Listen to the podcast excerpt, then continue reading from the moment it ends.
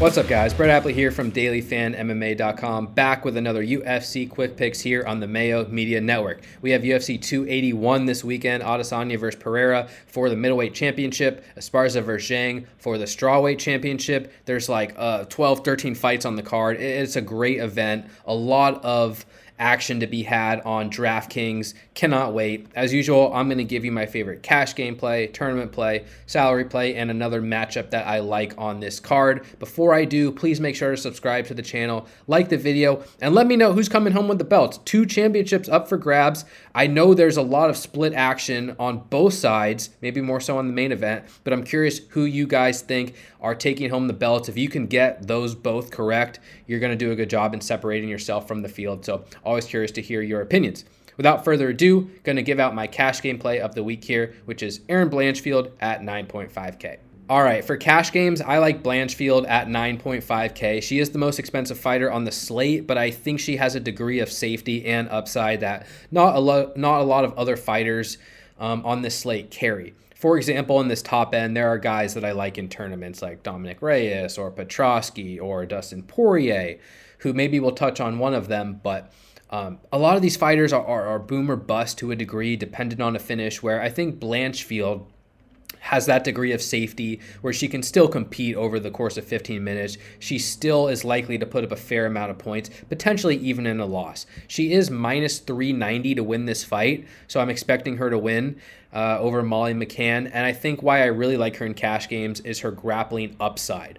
We've been on McCann a lot uh, throughout her career because she's a very effective fighter. She produces offense at a high rate. The only drawback is she doesn't defend takedowns very well. She gets controlled on the ground. She's not a great defensive submission grappler. So her three losses um, submission against Gillian Robertson, gave up five takedowns to Taila Santos, seven takedowns to Lara Procopio. Every other fight she's won, which is six of them. Um, Erin Blanchfield's a, pretty good wrestler and grappler, and she's won all three of her fights in the UFC. She's averaging 3.99 takedowns per 15 minutes. She has a second round submission win over JJ Aldrich. Against Miranda Maverick, she earned 12 minutes of control time. So it feels pretty likely that in a win, Blanchfield is going to earn some top time. She may not land seven takedowns, but I think three to five takedowns even is a fair range for Blanchfield over three rounds.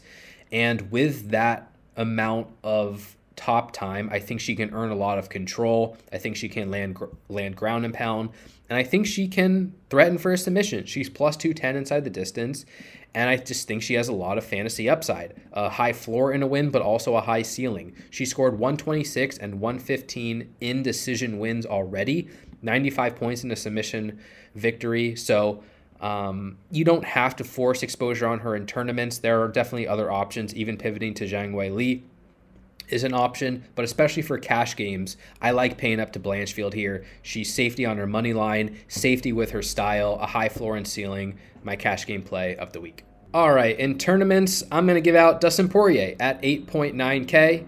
He is minus 220 to beat Michael Chandler in a fight that should be really fun. And I think it's going to be a high variance fight. These guys are going to look to brawl. And it's de- uh, Michael Chandler definitely has a path to victory. So if you want to play him in tournaments too at 7.3K, I think that's totally fine. However, I think Poirier is a better striker here, and I think he's just a more effective fighter. He has better cardio if Chandler was going to come in wrestling, I would be a little bit more concerned for Poirier's chances because Poirier isn't the best defensive wrestler and grappler, but um, th- that's going to cost Chandler energy, and he typically wants to strike. He typically does not use his wrestling unless he has to. And I think, you know, building his name as a fun fighter, him laying on Poirier for three rounds, I, I think kind of hurts his brand. So I expect him to come and try and brawl in this fight like he wanted to brawl with Justin Gaethje and like he wanted to brawl with Charles Oliveira and he wanted to brawl with Tony Ferguson. Um, and I think he has a pretty good chance of getting knocked out. Poirier, like I said, just a more effective striker. Chandler defending strikes at 45%. Very questionable durability, questionable cardio. Poirier at 8.9K probably gets some love. He's probably going to be popular. Plus 110 inside the distance, though. That's a good number. I like the pace of this matchup more than anything else because these guys are not just going to sit back and and fight at a slow pace. I don't expect. I think we're going to see a high number of exchanges. Poirier, though he is somewhat dependent on that finish, I think it's a realistic outcome. Good fight to target. I like Poirier in tournaments at 8.9K. All right, let's move on to my salary play. I'm going to go out on a limb here, like I did in her last fight, and give out Carla Esparza at 6.8K as the underdog in the co main event against Zhang Weili. I do want to make it clear I think Zhang Weili can win this fight, very well may win this fight. And if she wins, I'm leaning toward it being inside the distance. I think if Esparza cannot land takedowns, she's going to be sort of a sitting duck on the feet. Zhang is a very effective striker. Zhang could even land takedowns herself. So I think if Zhang wins, she has a high floor and high ceiling, and I definitely want exposure to Zhang in tournaments. I just think the betting line is not correct here. I don't think Zhang's deserving of a minus 400 line. I think Esparza has a, a, realistic chance to win, and I'm willing to invest in her a little bit at 6.8K. The main reason being Esparza has a real singular path to victory. She's an effective wrestler. She needs to land takedowns. She needs to control her opponent on the mat. And if she can do those two things, she's going to win at a pretty high rate. If she cannot, she's going to lose at a pretty high rate. And as far as the takedown ability, you know, Zhang defends takedowns so far in a small sample at 60%. Um, unlike Esparza's fight against Namajunas, I expect Zhang to be more aggressive. And I think Esparza is going to be forced to shoot takedowns. And I think we have to project her for a few takedowns, if not more, over the course of 25 minutes. The issue with Zhang Weili is that in her only attempts that we've seen her on her back, she has not been able to scramble back up to her feet against Tecia Torres in um, 2019. She ended up on her back, couldn't get up for the final minute of the fight. Against Rose Namajunas, she was taken down three times in the final two rounds, essentially could not get back up to her feet. She gave up, um, like, let's see, three, four, six, six and a half minutes of control time in those final two rounds. She was flailing leg kicks, and she just did not know how to scramble back up to her feet. So when I look at the matchup, it's like Zhang Weili literally just lo- literally just lost the championship to Rose Namajunas because she got taken down and because she did not know how to get back up to her feet. Perhaps that's changed, and if it's changed, Zhang could win this fight dominantly but there's there's no evidence to prove that. And so when I'm looking at a minus 400 favorite against an opponent who's going to go out there and probably land a few takedowns, there's there's no evidence to tell me that she can get back up with any consistency. And so from a DraftKings perspective, I expect Zhang to be very, very popular. Esparza will get some ownership, but not as much. At 6.8K, if Esparza wins, it's coming from takedowns, control. I'd be shocked if the fight played out like the Rose Namajunas Esparza fight number two. Um, I think Esparza has a ton of upside in in a win. She may not be super likely to win, and if you just don't want to play her, that's fine. You don't have to play her. Personally, I'll be making a little bit of an investment.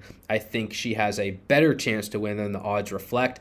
I like her style for scoring on DraftKings, and so she will be my salary play of the week. All right, and finally, my tournament matchup of the week. Gonna try and give out maybe a little bit of a sneaky one. Renato Moicano versus Brad Riddell.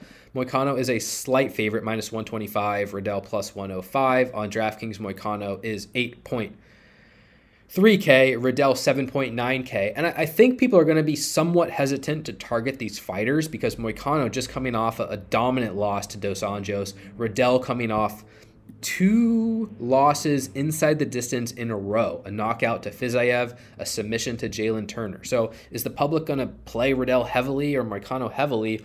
I'm just not that sure. The fight's minus 130 to end inside the distance. And it's arguably a striker versus grappler matchup where Riddell is a experienced kickboxer and probably has some degree of an advantage while the fight plays out on the feet. I do think Moicano could compete with him, but Moicano's been hurt a lot. He's been knocked out on more than one occasion, and a knockout for Riddell is in play. Plus 290 to win inside the distance at a relatively low ownership. It's an interesting tournament fighter to target.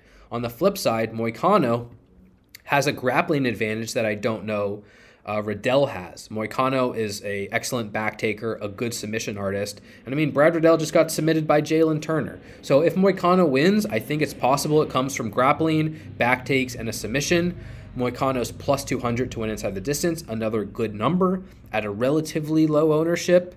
Um, compared to other fighters on this slate, it's a fight that, if you're correct, could separate you from the field. You don't have to play it heavily, but I just think the field might be hesitant. And because of this somewhat binary dynamic where we could see a finish on either side, minus 130 ends inside the distance, a finish could separate you from the field. So it's a fight that I am keen into um, a little bit more than I would uh, than the field should from a DraftKings perspective. That's going to be my tournament matchup of the week. All right, guys, that's going to do it for this week's UFC Quick Picks. Thank you again for the support. Really appreciate it. You can follow me on Twitter, Brett Appley, double T, double P. I just posted like an hour and 45 minute podcast with my boy Technical Tim, covering every single fight on the DraftKings slate. We got written breakdowns as well, projections ownership coming out tomorrow, Friday as well. Thank you guys again. Best of luck in your contest this week. Take care. Stay safe. We'll talk to you soon.